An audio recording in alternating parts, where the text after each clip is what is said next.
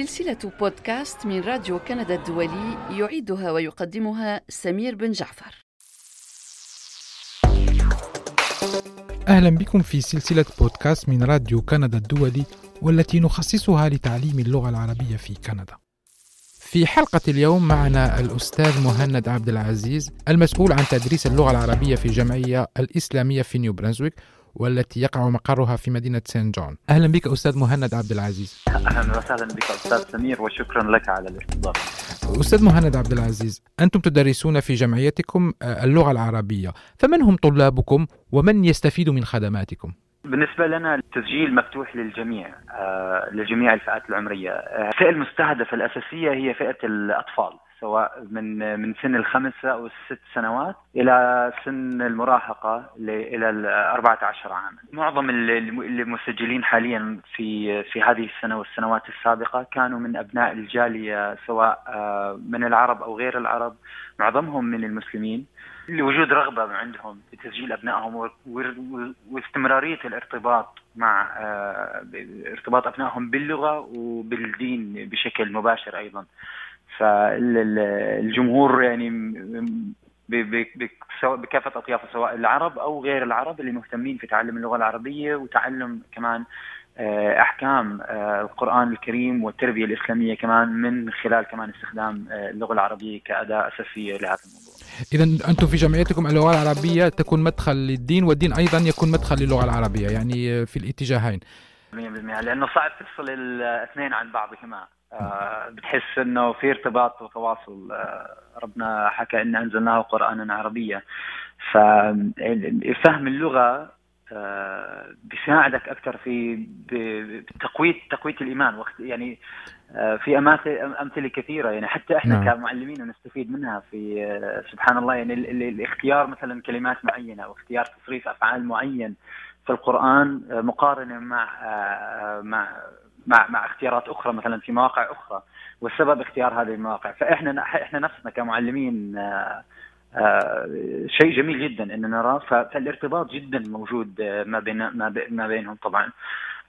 وعندنا شغف احنا في تعليم التنتين، سواء تعليم اللغه العربيه وتعليم القران، وزي ما حكيت لك في ترابط قوي ما بينهم. اذا وانتم حينما تدرسون للاطفال، هل من المنهاج المتبع هل هو منهاج خاص بجمعيتكم ام استوحيتم من مناهج اخرى مثلا عبر كندا او عبر العالم العربي والاسلامي؟ فعلا هو الاطفال مثلا نقسمهم حسب الفئه العمريه وحسب مستواهم، ويعين معلم لكل لكل من هذه الصفوف. المعلم تقريبا تقع عليه مسؤوليه اختيار هذا المنهج، لكن احنا انه كاداره بنوفر له زي ما زي ما تفضل مثلا طريقه عمل مثلا او منهاج كامل لعرض اللي هي طريقه التعلم او مراحل التعلم للغه العربيه، وبنحاول ان نحكي لهم انه يقيموا حتى يقيموا الطلاب وين موجود هو بهذه الفئه العمريه وماذا يحتاج مثلا حتى ياخذ للفئه العمريه الاخرى.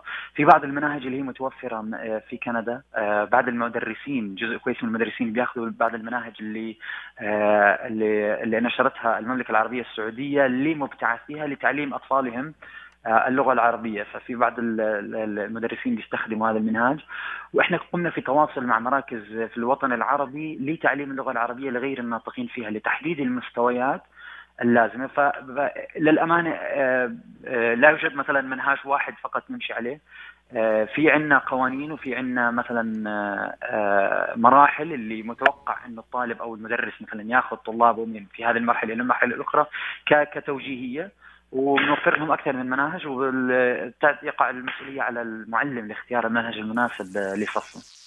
أستاذ مهند عبد العزيز، أنتم تدرسون للأطفال، والأطفال هم من وسط فرنسي وإنجليزي، يعني حينما يخرجون إلى يذهبون إلى المدرسة أو إلى في الشارع، فالوسط ليس عربيا. ما هي التحديات التي يواجهها الأستاذ في هذه الظروف؟ صحيح، التحديات موجودة جدا، وزي ما تفضلت خاصة بنيو برونزويك، يعني لأنها فعليا هي تشعر تماما أن نيو برونزويك وجود فيها اللي هي اللغتين. جزء كبير من الطلاب معرض في حياته للغة الإنجليزية واللغة الفرنسية، ومعظم معظم الطلاب للحقيقة بيدرسوا في المدارس الفرنسية لأن المدارس الفرنسية مستواها كويس، والآباء بيفضلوا إن ابنهم يك... لأنه من الشارع خاصة بسان جون، سان جون لأنه موجود في الجنوب، يغلب على ال... على ال...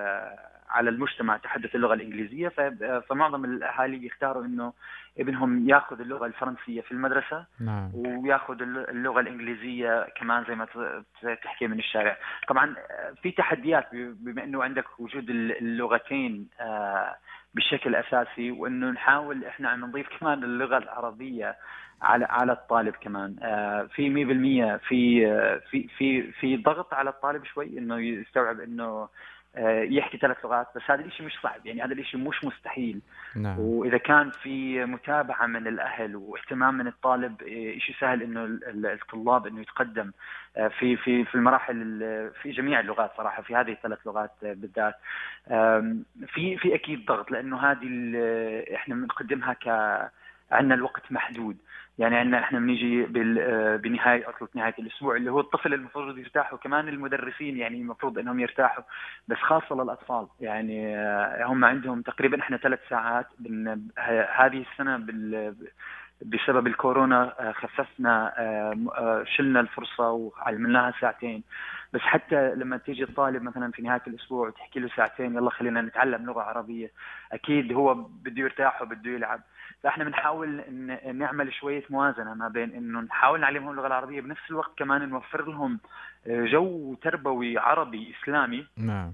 لحد ما إنهم يتعرفوا على الزملاء لهم من من, من بجانب ثقافي مشترك بيناتهم ويكونوا صداقات معهم.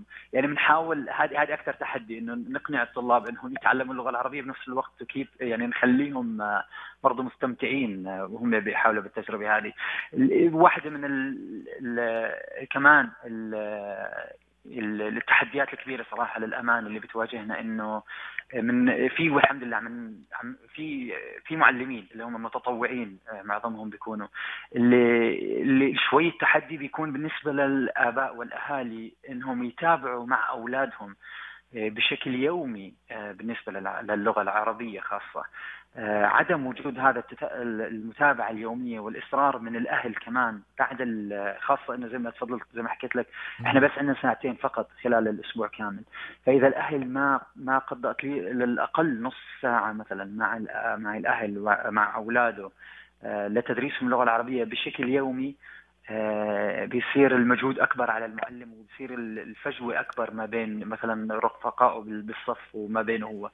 التحديات كمان طبعا لاختلاف المستويات، يعني معظم مثلا في البلدان العربية بتلاقي إنه الأقران مثلا من نفس العمر مستواهم متقارب نوعا ما، فممكن تعطيهم منهاج واحد وتطلع فيهم للمنهاج اللي بعده. المشكلة في ناس مثلا هنا تركت أولادها سنين، في عندنا عدد كبير من المهاجرين السوريين، في منهم طبعا ناس كانوا أهاليهم شادين عليهم ومتابعين معهم، في ناس مثلا فقدوا إمكانية التعلم خاصة اللغة العربية لعدد من أربع أو خمس سنين.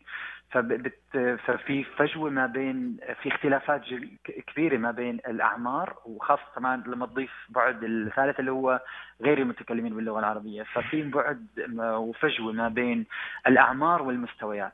وبنفس المجال زي ما حكيت لك احنا بنحاول نخلق لهم بيئة بيئة برضو بيئة صداقة، انهم يكونوا صداقات مع الاقران انهم من العمر، فبيصير صعب انك تحط ايش اللي هو العمر مثلا الكبير وتحطه مثلا بمستوى اقل منه مع ناس مثلا اقل منه عمرا بكثير.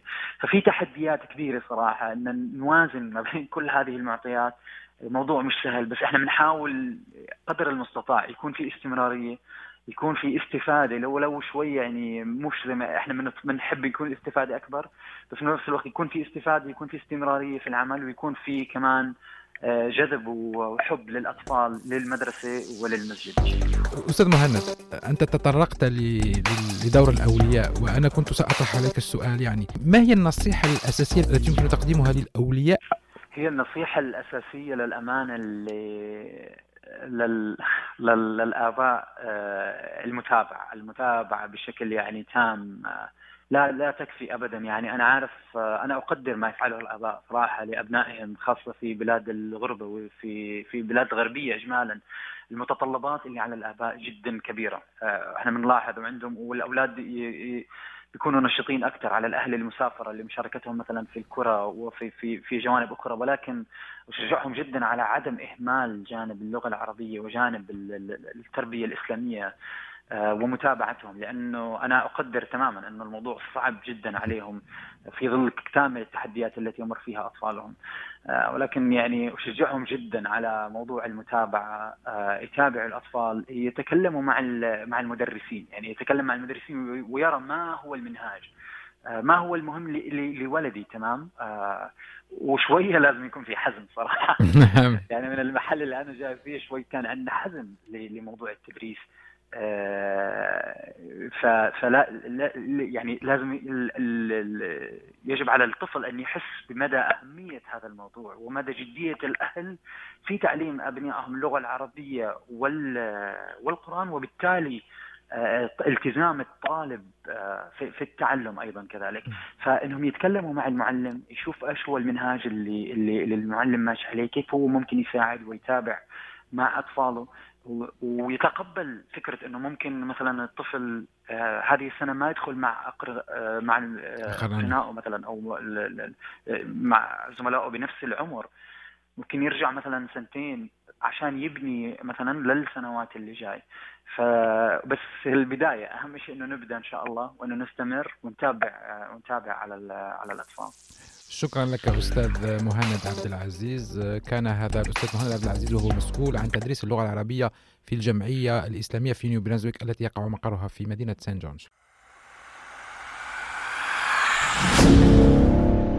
سلسلة بودكاست من راديو كندا الدولي يعيدها ويقدمها سمير بن جعفر.